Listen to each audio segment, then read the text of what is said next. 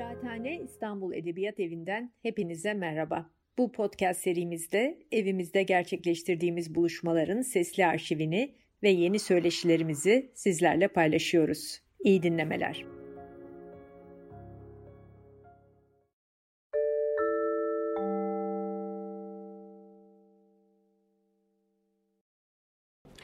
Efendim Tarihi Ahval, Ahvali Tarihin yeni bölümünden herkese merhabalar. Sevgili dostum Ümit Kurt'la bugün gene zor konulardan bir tanesini e, konuşuyor olacağız. E, bir soykırım teknokratı Mustafa Reşat Mimaroğlu başlığımız. E, bu başlığa gelmeden önce aslında e, bir sezon kadar e, Kıraathane İstanbul Edebiyat Evi'ndeki e, programımıza ara vermeyi düşünmüştük. E, fakat öyle denk geldi ki bu sezon e, yine bir programla sizlerin karşısında olacağız. Önümüzdeki sezon ve onu takip edecek sezonlarda da gene 3 program ve 3 program olmak üzere e, sizlerle birlikte olacağız. Sürpriz konularımızla e, önümüzdeki 2 sezon için. E, Ümit Kurt ayağının tozuyla Paris'ten e, yeni geldi. Gelir gelmez stüdyomuzu aldık. E, bu konu hakkında e, arşiv çalışmasını tamamladı. Kitabının ilk e, taslağını da bitirip Evet. geldin değil mi? Evet, evet. E, Mustafa Reşat Mimaroğlu e, İttihat Terakkici ve e, bu konuda aslında e, bizim bu yapı ve eylemlilik, e, structure ve agency e, ikiliğinde e, önemli e, örneklerden biri olarak düşünebileceğimiz bir şahsiyet.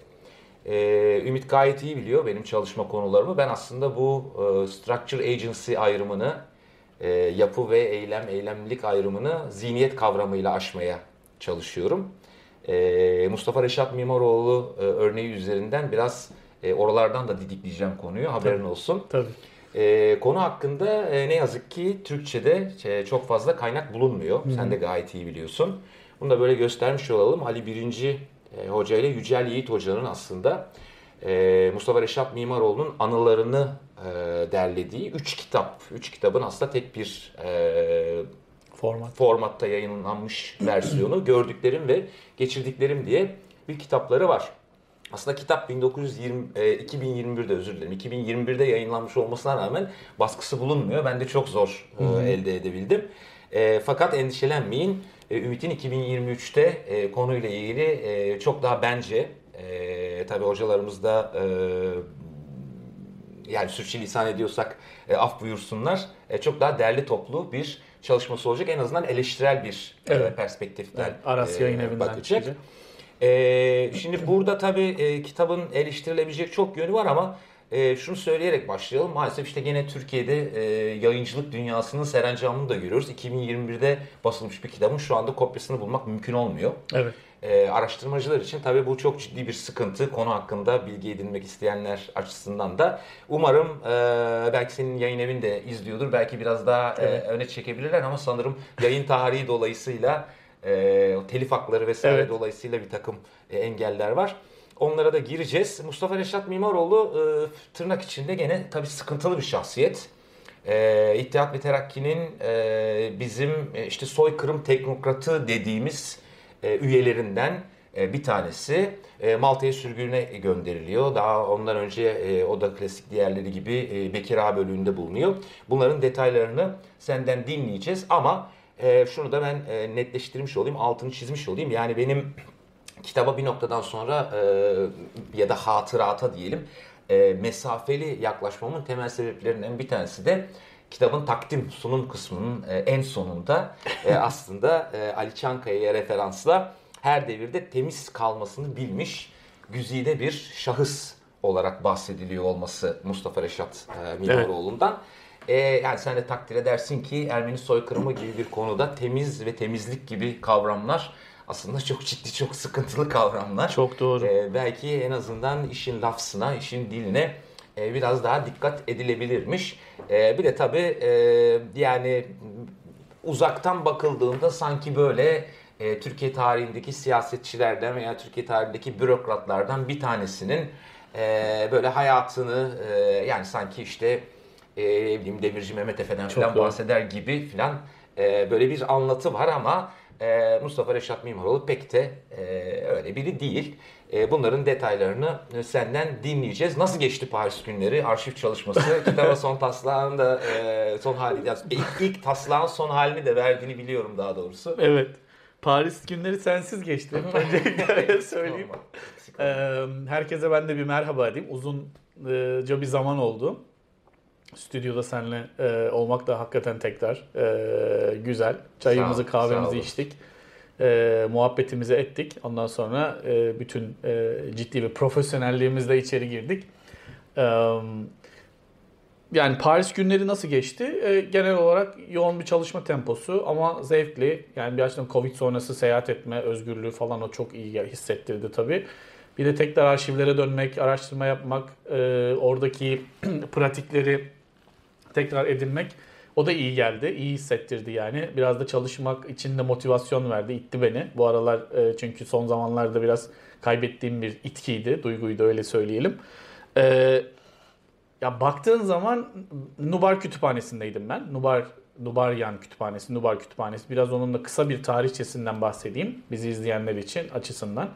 1928 yılında Paris'te kurulan e, bir kütüphane. E, bu Armenian General Benevolent Union dediğimiz Ermeni Genel Yardımseverlik, Hayırseverlik Birliği olarak Türkçe'ye tercüme edeceğimiz bu Bogos Nubar Paşa'nın zamanında kurduğu bir e, örgütün e, desteklediği ve fonladığı bir kütüphane.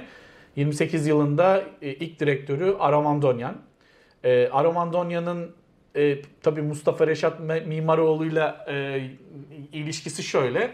E, Mustafa Reşat Mimaroğlu biraz sonra detaylarına gireceğiz. Dahiliye Nezareti Siyasi Şube de Polis Müdürü iken e, 24 Nisan 1915'te e, tutuklanacak Ermeni aydınların listesini hazırlıyor. Onların secer onların e, tutuklan tutuk yani Eylül ayından Eylül 1914'ten tutuklandıkları güne kadarki olan e, eylemlerini onları takip onların takibatını yapıyor muhtelif e, istihbarat elemanlarına.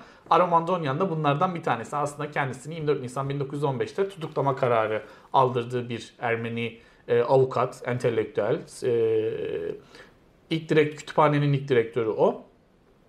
Orada işte e, araştırmalı araştırmacılar için bilhassa Ermenice birincil ve ikincil kaynaklar, basılmış kitaplar, gazeteler mevcut. Ben de hani genel olarak hem Osmanlı çalışmaları hem modern Türkiye çalışmaları ve Ermeni çalışmaları üzerine odaklanan çalışan herkese hararetle tavsiye ederim. Ben de oradaydım 3 hafta. Ee, yani benim genelde çalışma mevzuları biraz iğneyle kuyu kaz yani hiç istemediğim bir şey aslında. Ben çok rahat, çok konforlu çalışmak istiyorum. Aradığım şeyi yani açtığım zaman o çekmeceyi ya da işte o harfe gittiğim zaman A ya da B neyse onu çekip almak istediğim şeyler ama olmuyor bir türlü. Yani seçtiğim ya da ilgimi çeken konular maalesef beni sürekli böyle e, oradan, buradan, şuradan yamalı bohça gibi birleştir. Ucundan, başından, tabiri caizse kıçından. E, bu, böyle e, konular ve bu konulara e, özne olan şahsiyetler çıkıyor karşıma. Mustafa Reşat Mimaroğlu da bu hikayenin aslında bu hikayeden çıkan bu tür bir sen structure'la girdin yapıyla bu yapıdan çıkan bir agency, bir aktör ve e, eylem repertuarı buna göre şekilleniyor. Tabii en başından beri tarihi ahval ve ahvali tarihte biz hep mikro ölçekli evet. olaylar, duygular, şahsiyetler, gündelik hadiseler, küçük lokasyonlarda, küçük yerlerde, tırnak içinde küçük insanların, sıradan insanların hayatına odaklanarak, bunların sosyal, kültürel, politik, ekonomik eyleyişlerine odaklanarak genel bir hikaye, genel bir panorama çizmeye çalışıyoruz. Burada spesifiteleri, nüansları hiçbir şekilde kaçırmadan tamamen bunlara odaklanarak genel bir tarih okuması yapmaya çalışıyoruz. E, Mimaroğlu da e, ilk draftını bitirdim hem kitap açısı benim kitap içinde ve genel olarak Osmanlı çalışmaları içerisinde böyle bir yerde dur- duruyor. Metodoloji ve disiplin, tarih disiplini açısından. E, şimdi benim birkaç senedir e, Ermeni soykırımı e, ya da işte bu büyük felaketin bu büyük felakete aktif olarak katılan katılımcılar, iştirakçiler, failler dediğimiz gruplar üzerine e, odaklanıyorum. Çalışmalarım o yönde devam ediyordu. İşte hatta Antep üzerine işte 2018'de bir kitap çıktı. Bunun üzerine. Yani e, senin de açılışta bahsettiğin gibi işte bu operasyonu yürüten siyasi örgüt İttihat ve Terakki Partisi ve İttihat ve Terakki Merkez Komitesi bunların bilindik aktörleri var. Bunlar aslında bizim milli kahramanlarımız baktığın zaman. Bu aktörler işte Enver, Enver'i, Talat'ı, Cemal'i, sonra üçüden sonra gene işte Bahattin Şakirler, Doktor Razım. Bugün gittiğin zaman, baktığın zaman aslında Ermeni meselesi ya da Ermeni soykırımıyla ilgili e, bu meseleyle haşır neşir olmuş ya da bu meseleyi iyi duymuş, ok, bir şeyler okumuş insanlar bu isimlere aşinadır. Yani Tabii. fail olarak, grupları olarak. Bunları biraz ideolojik elitler, politik elitler olarak konumlandırabiliriz. Bunları hatırlarsan e, bölümlerden bir tanesinde de Cemal Paşa üzerinden Cemal Evet. Paşa ile e, aslında diğer failler Arasında- arasındaki belki farklara biraz Kesinlikle e, vurgu vurgu yaparak yapmıştık. işlemiştik. Aynen. Ee, Mustafa e, bu e, bu, bu mevzuyu çalışırken yani bu aslında bak, e, baktığında e, Ermeni soykırım çalışmaları spesifik olarak ve genel olarak geç Osmanlı dönem çalışmaları içerisinde bu faillik meselesi ve bunların motivasyonları üzerine neredeyse çalışma yok gibi bir şey. Ben naçizane Antep üzerine olan çalışmamın bu anlamda bir ilk olduğunu söyleyebilirim.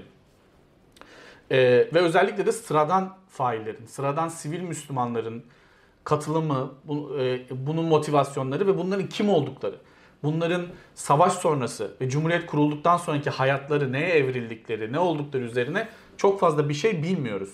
Ee, felaketin Anadolu'nun bütün satına yayılan çapasına ve çıpasına baktığımız zaman.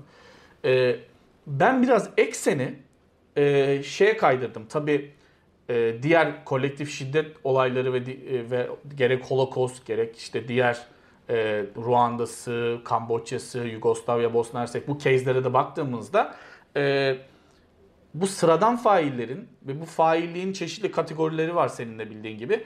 Bunlar üzerine yine e, çok odaklanılmış çalışma yok, spesifik çalışma yok. Ben daha çok meseleyi bu bilindik e, failler ya da ideolojik politik elitlerin teşkil ettiği faillerin dışında sonuçta büyük bir felaketten, büyük bir operasyondan bahsediyoruz. Sadece pogromların, kitlesel ölümlerden müteşekkil bir şey değil. İşin içinde bir de e, bir e, tehcir kısmı var. Bir mal ve mülk, emal metüke kanunları değil mi? Tabii. bir bürokrasi yani bir soykırım bürokrasisi var. Son derece efficient bir şekilde, etkin bir şekilde, faal bir şekilde çalışması gereken bir dişli düşünelim, bir makine dönüş düşünelim. Bu makinenin de çark yani bütün o çarklar e, sistematik bir biçimde çalışmalı. Bu tabii ki pürüzsüz bir şey değil. Aralarda e, o çarkın bir dişlisi çıkacak ya da bozulacak edecek. Ancak yine de bir sistematiğinin, bir bürokrasinin operasyon bu operasyonun operasyonel hale gelmesi için e, bu gerekli bir şey. E, tabii bu da insanla olan bir şey yani. Manpower gerektiren bir şey. Peki e, bölerek e, soruyu olacağım ama özür dilerim. Lütfen. E, yani ilk anda aklıma geldiği için belki tabii e, bir yandan da en son söyleyeceğimiz şeyi belki baştan söylüyor ya da en azından onun bir sinyalini veriyor gibi olalım. E, bu noktada acaba senin e, Mimaroğlu'nu konumlandırdığın Evet. e, yerle ilgili olarak e, şöyle bir benzetme yapmak mümkün mü biliyorsun? Yani benden çok daha iyi biliyorsun. Estağfurullah. E, Hannah Arendt Nürnberg sürecini takip ettiğinde aslında Eichmann üzerinden böyle bir okuma yapıyor. Yani bu kötücüllüğün veya şeytaniliğin ne kadar sıradan olabildiğini Evet. ve bunun üzerine de epeyce aslında e, sosyal psikoloji e, literatürü e, bunun üzerine çalışmalar yapmaya başlıyor.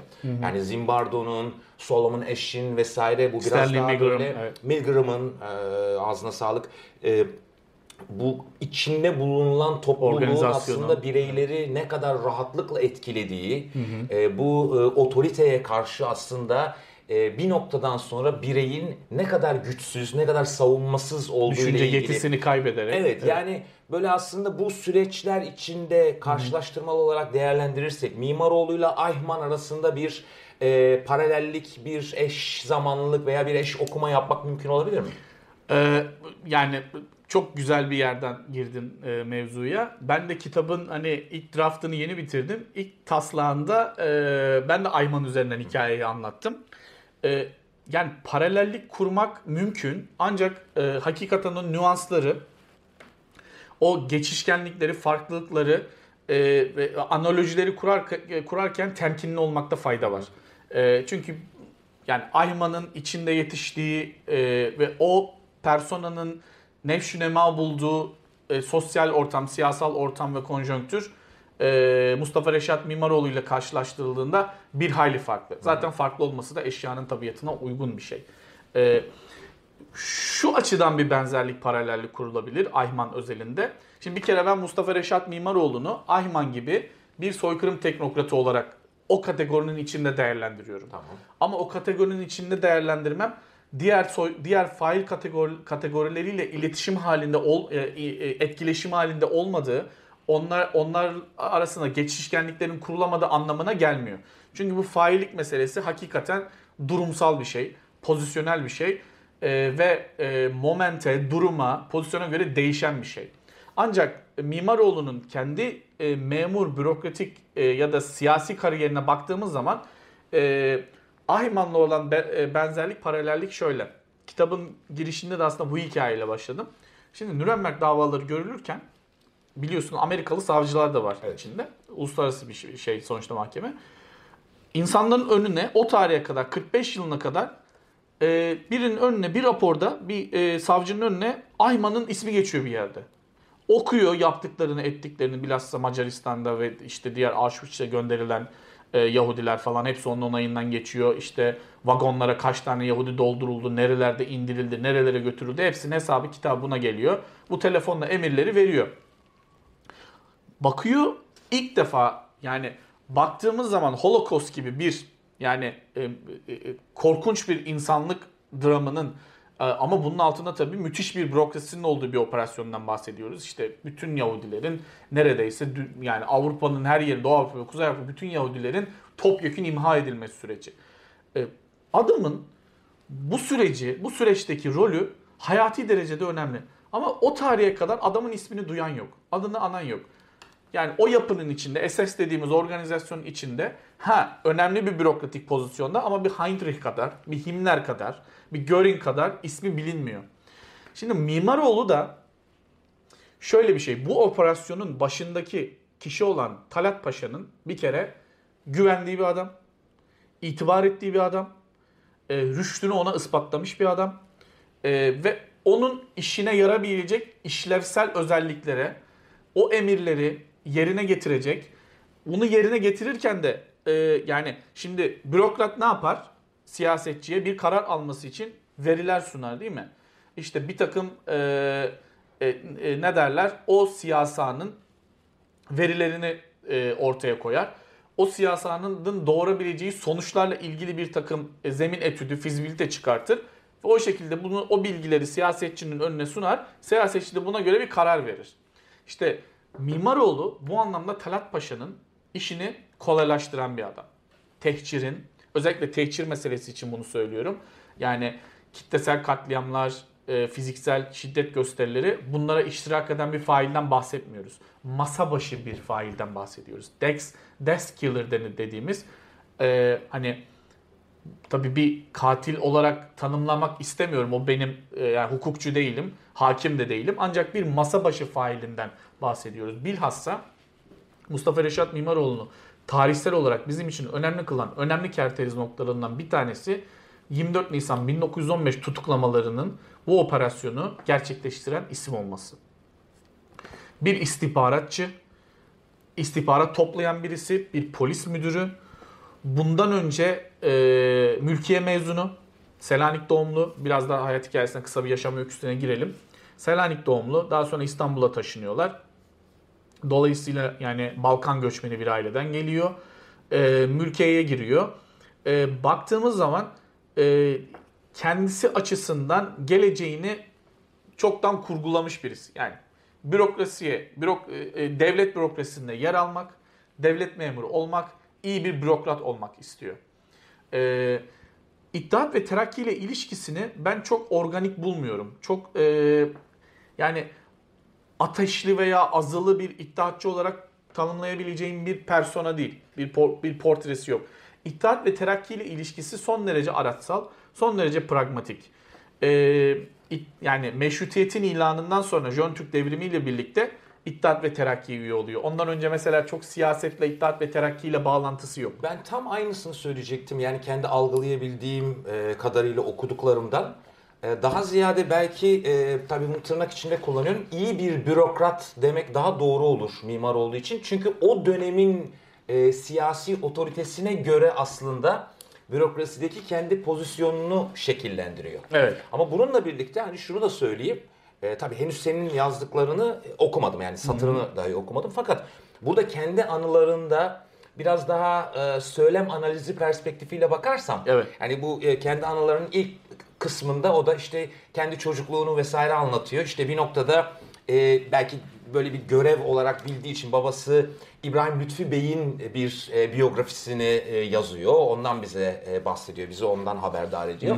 Ama yine o Doğu vilayetlerindeki görevinden e, Ermenilerle olan hadiselerden bahsederken e, yani bence Mimaroğlu'nun pozisyonu orada çok net. Tabii tabii tabii. Ee, şimdi Yani orada kuşkuya bırak e, yer bırakmayacak Bırakmayacak kadar. derecede aslında biz e, Mimaroğlu'nun ideolojik pozisyonunu e, ve konuya nasıl yaklaştığını çok net görebiliyoruz. Şimdi Mimaroğlu'nun konuya yaklaşımı e, bir devlet memuru ve devlet adamı. O re, re- e, rezon, e, ne derlerdi? D'être. O. Raison d'etre. Oradan neşet eden bir yaklaşım. E, şimdi kitabın ilk draftını bitirdim dedim de çok da fazla şey vermek istemiyorum. Kitapla ilgili ipucu falan vermek istemiyorum ama biraz teğet olarak geçeyim. Şimdi abi biz bizim bahsettiğimiz kişi esasında bütün bu Ermeni meselesinin şu an yani biz şu anda Ermeni meselesinde resmi pozisyon dediğimiz, resmi tarih yazımı dediğimiz, işte resmi e, devlet duruşu dediğimiz şey neyse o, ideoloji mi, işte bu bir fikriyat mı? Bunun ilk hazırlayıcılarından birisi. Yani er- devletin Ermeni meselesine yaklaşımında, Ermeni, mes- Ermeni soykırımının inkarı ile ilgili oluşturduğu siyasallarda, bununla ilgili e, sunduğu işte bilgiler her neyse, o muhim, muhimmet her neyse bunu temin eden şahsiyetlerden bir tanesi. Biz bunu nereden anlıyoruz? Biz bunu anılarında görüyoruz. Şimdi anılarına da girelim. E, şimdi Mimaroğlu e, iki cilt olarak, e, dört cilt olarak düşünmüş e, hatıratı. Ama iki cildini yayınlamaya ömrü vefa etmiş.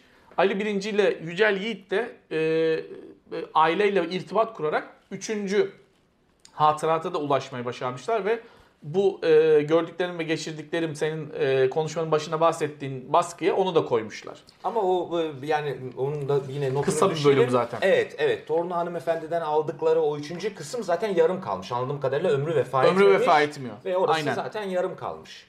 Şimdi her devirde temiz kalmış bir şahsiyet olup olmadığı meselesi şimdi görüşler muteberdir. şimdi bununla ilgili e, yani zaten bu cümlenin kendisi başlı başına tartışılmayı hak eden bir e, bir bir bir, cüm, bir e, nasıl diyelim e, yani cümle olmanın ötesine bir yargı bu sonuçta. Ama e, Mustafa Reşat Mimaroğlu'nun e, bir bürokrat ve memur olarak eylem repertuarına baktığımızda e, ben pek de sicili parlak bir e, memur göremiyorum. E, onu söylemiş olayım.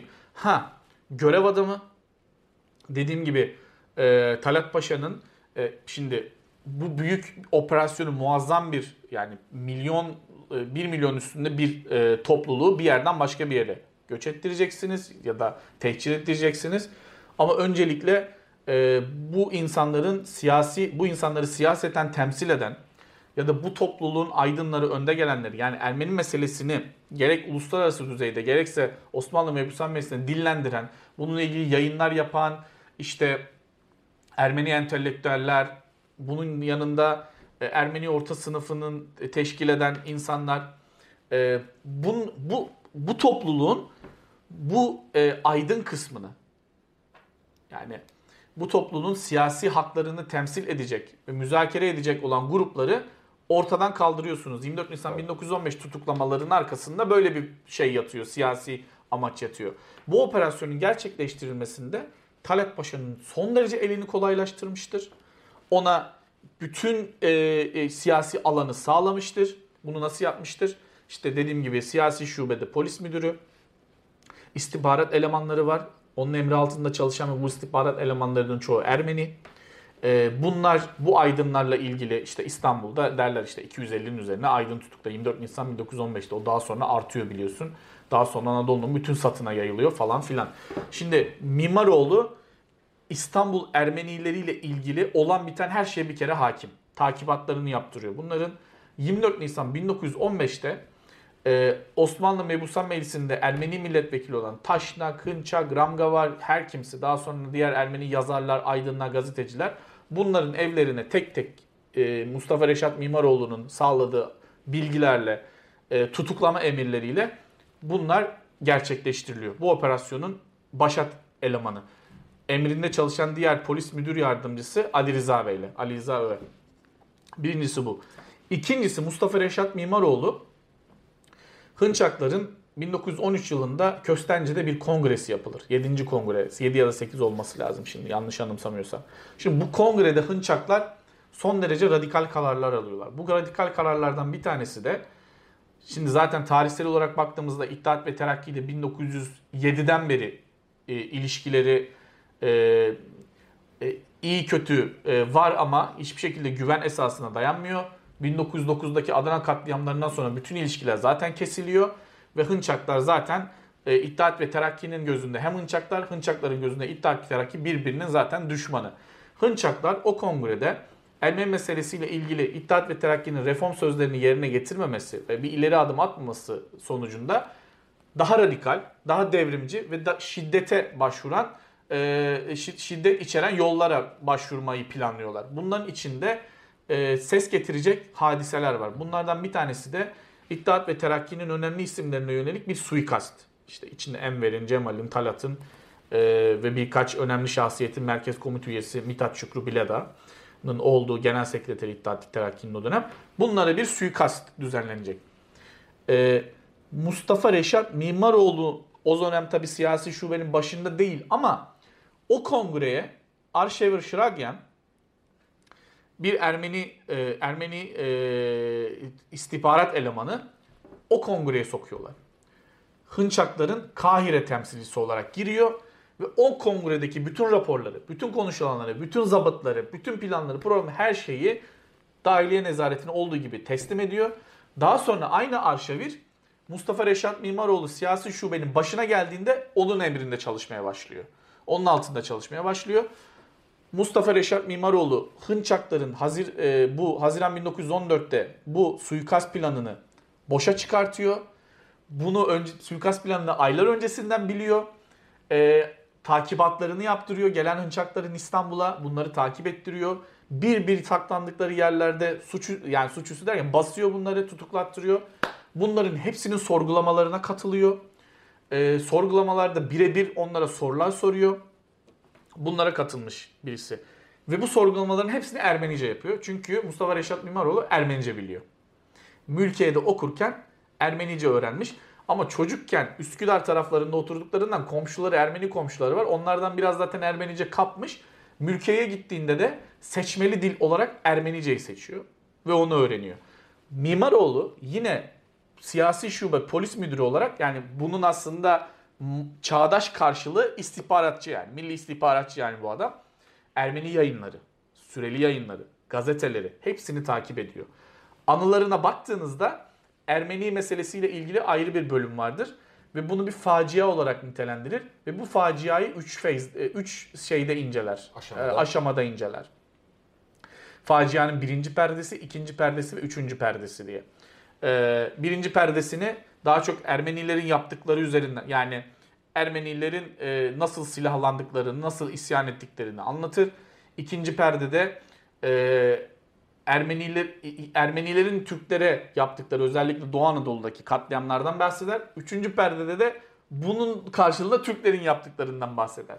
Yani kendince dengeli bir analiz yapmaya çalıştığını iddia ediyor ama baktığımız zaman şimdi mesela biz Türkiye'nin ya da Türk devletinin, Türk toplumunda Ermeni meselesi inkar edilen Ermeni soykırımı inkarı var değil mi? Bu inkarın tabii devlet ve toplum nezdinde süre gelen bir söylemi var, bir politikası var. Biz bu, biz bunların entelektüel ya da akademik diyelim tırnak içinde altyapısını hazırlayan isimler kimler mesela? Esat Turas diyebiliyoruz değil mi? Bilal Şimşir diyoruz. Mim Kemal Öke diyoruz mesela. e, işte Türk Türk Türkaya e, Ataöv. Ataöv. Bunların bu kitapların yani bunların bu yayınları yapmasında ondan önce yani bu bilgileri sağlayan, bu mühimmatı sağlayan Mustafa Reşat Mimaroğlu. Türkiye'nin aslında inkar, ilk inkar tezlerini e, temelini atan Mustafa Reşat Mimaroğlu. E, çünkü hem tutuklamalarda bulunmuş, Hınçakların bu kö- Hınçakların e, sorgulamalarında bulunmuş. E, daha sonra mesela Talat Paşa Mustafa Reşat Mimaroğlu yine tehcirin yolunda gitmediği bazı yerlere özel olarak gönderir ki sorun çözsün. Çünkü çok çok efficient bir adam. E, yani problem çözüyor adam. Ve daha sonra taltif ediliyor zaten Talat Paşa tarafından.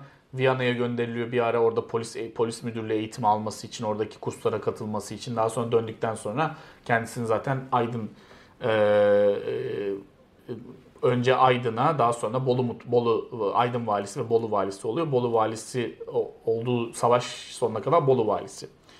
E, normal bir çocukluk geçiriyor. Yani hani e, bu Holocaust özelinde hep anlatılır ya bunlar canavardı işte bunu yapan normal insan olamaz gibi.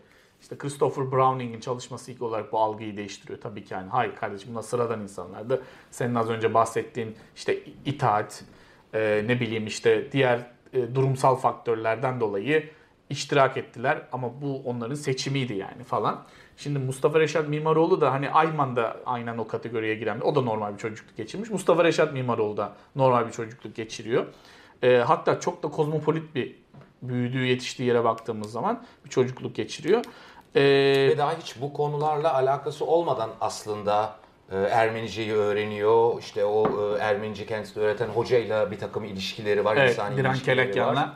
E, ama benim anladığım kadarıyla burada senin e, aslında konumlandırmandaki temel farklılık ya da bir e, soykırım teknokratı olarak e, bahsetmendeki temel farklılık o işte e, az önce değindiğimiz e, işte Milgram'ın, Solomon Ash'in e, veya David Zimbardo'nun çalışmalarındaki gibi hani ben sadece aslında bana verilen emri yaptım. Bir bürokratın bu şekilde çalışması lazım konumundan onu çıkaran şey biraz fazla duygusal olarak angaje olması konuya. Ya angajelik şöyle Mert, e, bunun bir asli bir vatani görev olduğu e, inancında.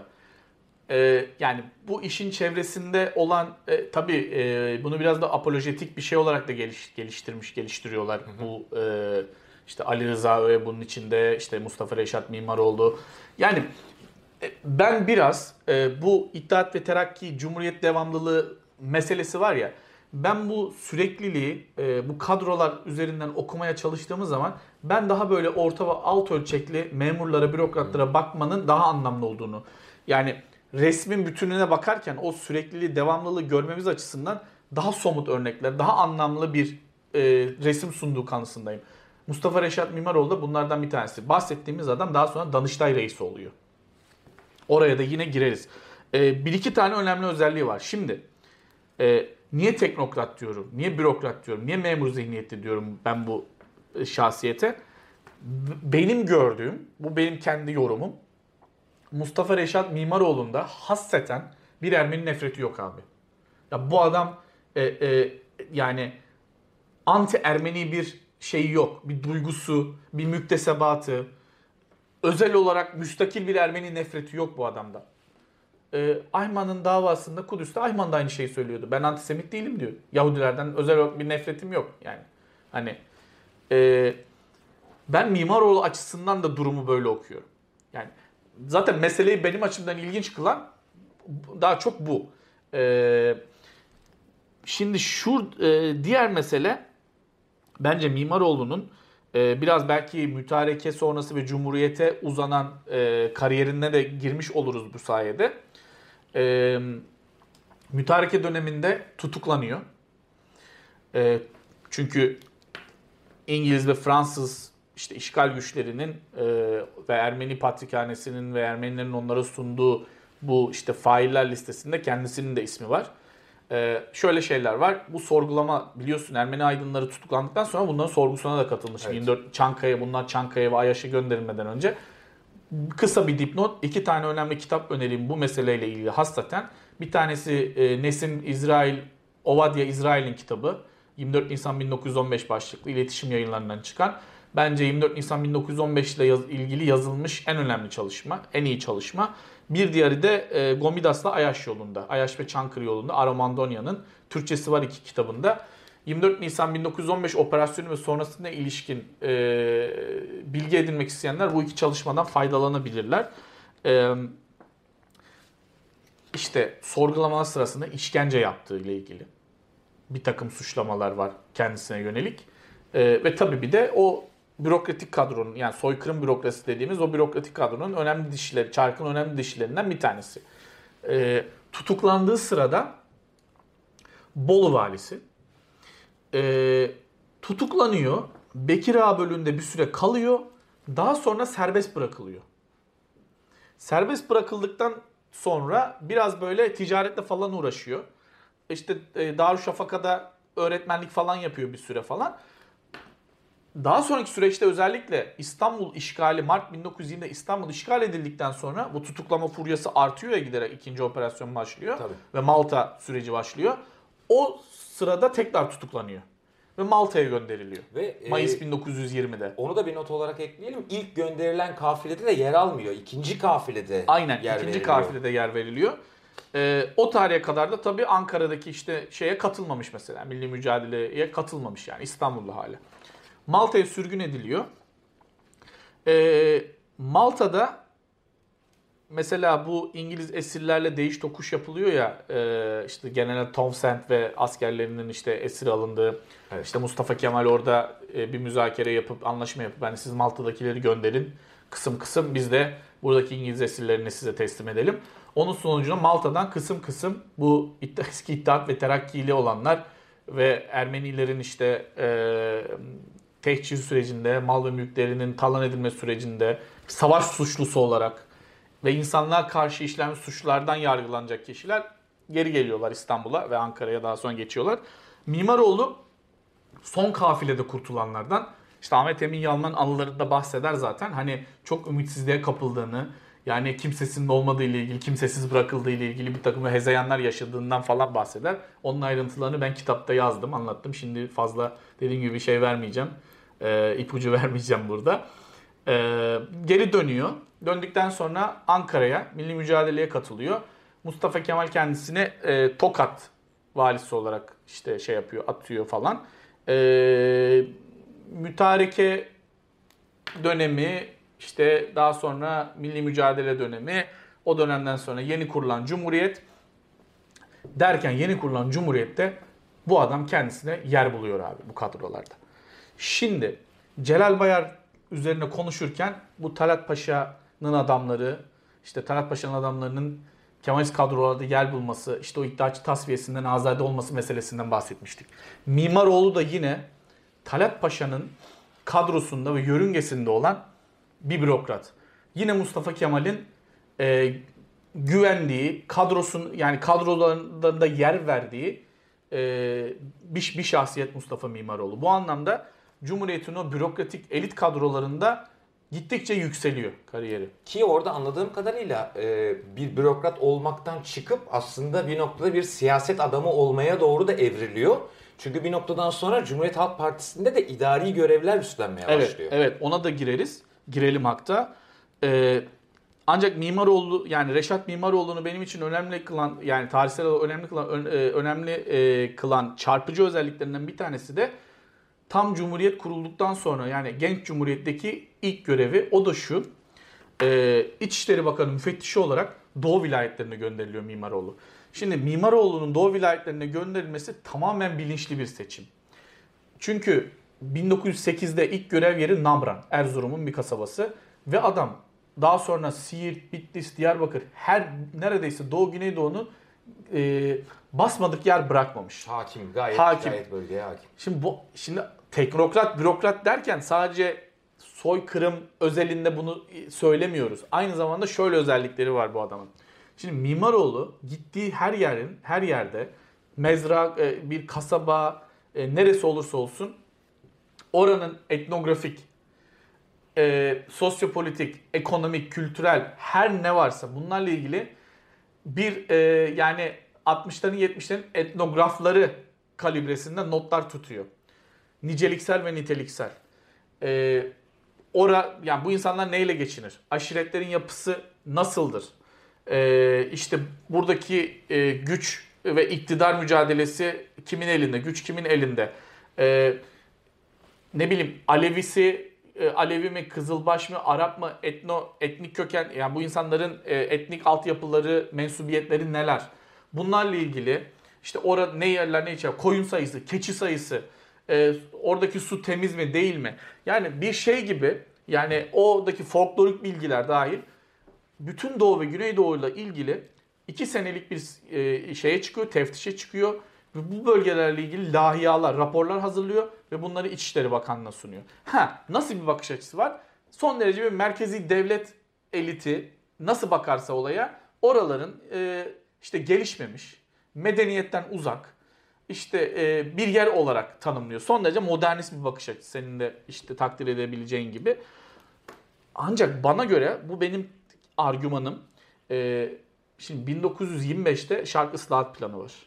Daha sonra 38'e kadar uzanan Dersim'deki Tertele'ye kadar uzanan bir Kürt coğrafyasının merkezileştirilmesi. Bu merkezileştirme ne demek? Silindir gibi geçilmesi aslında o bölgelerden. Oradaki işte feodal düzen, devlet söyleminde tabii ki bu. Ee, bana göre Mustafa Reşat'ın bir bürokrat ve teknokrat olarak o bölgelerde e, gezdikten sonra, gördükten sonra sağladığı o lahiyalar ve raporlardaki bilgilere göre devlet bir politika belirliyor o bölgelere yönelik. Dolayısıyla bence Şark ıslahat planı ve sonrasındaki Kürt coğrafyalarına yönelik merkezi devlet politikalarında ben Mustafa Reşat Mimaroğlu'nun bir bürokrat olarak o siyasaların karar ver yani karar ver, ver, e, verme süreçlerinin başında olan siyasetçilere bir ciddi bir e, e, bilgi e, şeyi deposu, bagajı sunduğunu düşünüyorum Mustafa Reşat Mimaroğlu. Yani o bağlamda daha kurucu bir e, konumda olduğunu, daha kurucu bir işlevi e, olduğunu iddia ediyorsun. Ya kurucu ve kolaylaştırıcı aslında. Yani siyasetçinin elini karar verirken bir siyasa e, ya karar verirken ve bunu oluştururken elini kolaylaştırıyor verdiği sağladığı bilgilerle. Tabii bu nasıl bir kolaylaştırma? E, yani bu devlet eliyle oraları ıslah etme meselesi. Ya onun da bakış açısı ideolojik olarak, politik olarak böyle zaten hı hı. baktığımızda. Ee, sonraki gelişmeler ne yapıyor? Zonguldak valisi oluyor. Yani bürokrasideki kariyeri devam ediyor. Döndükten sonra Güneydoğu'dan. Aydın valisi oluyor kısa bir süre.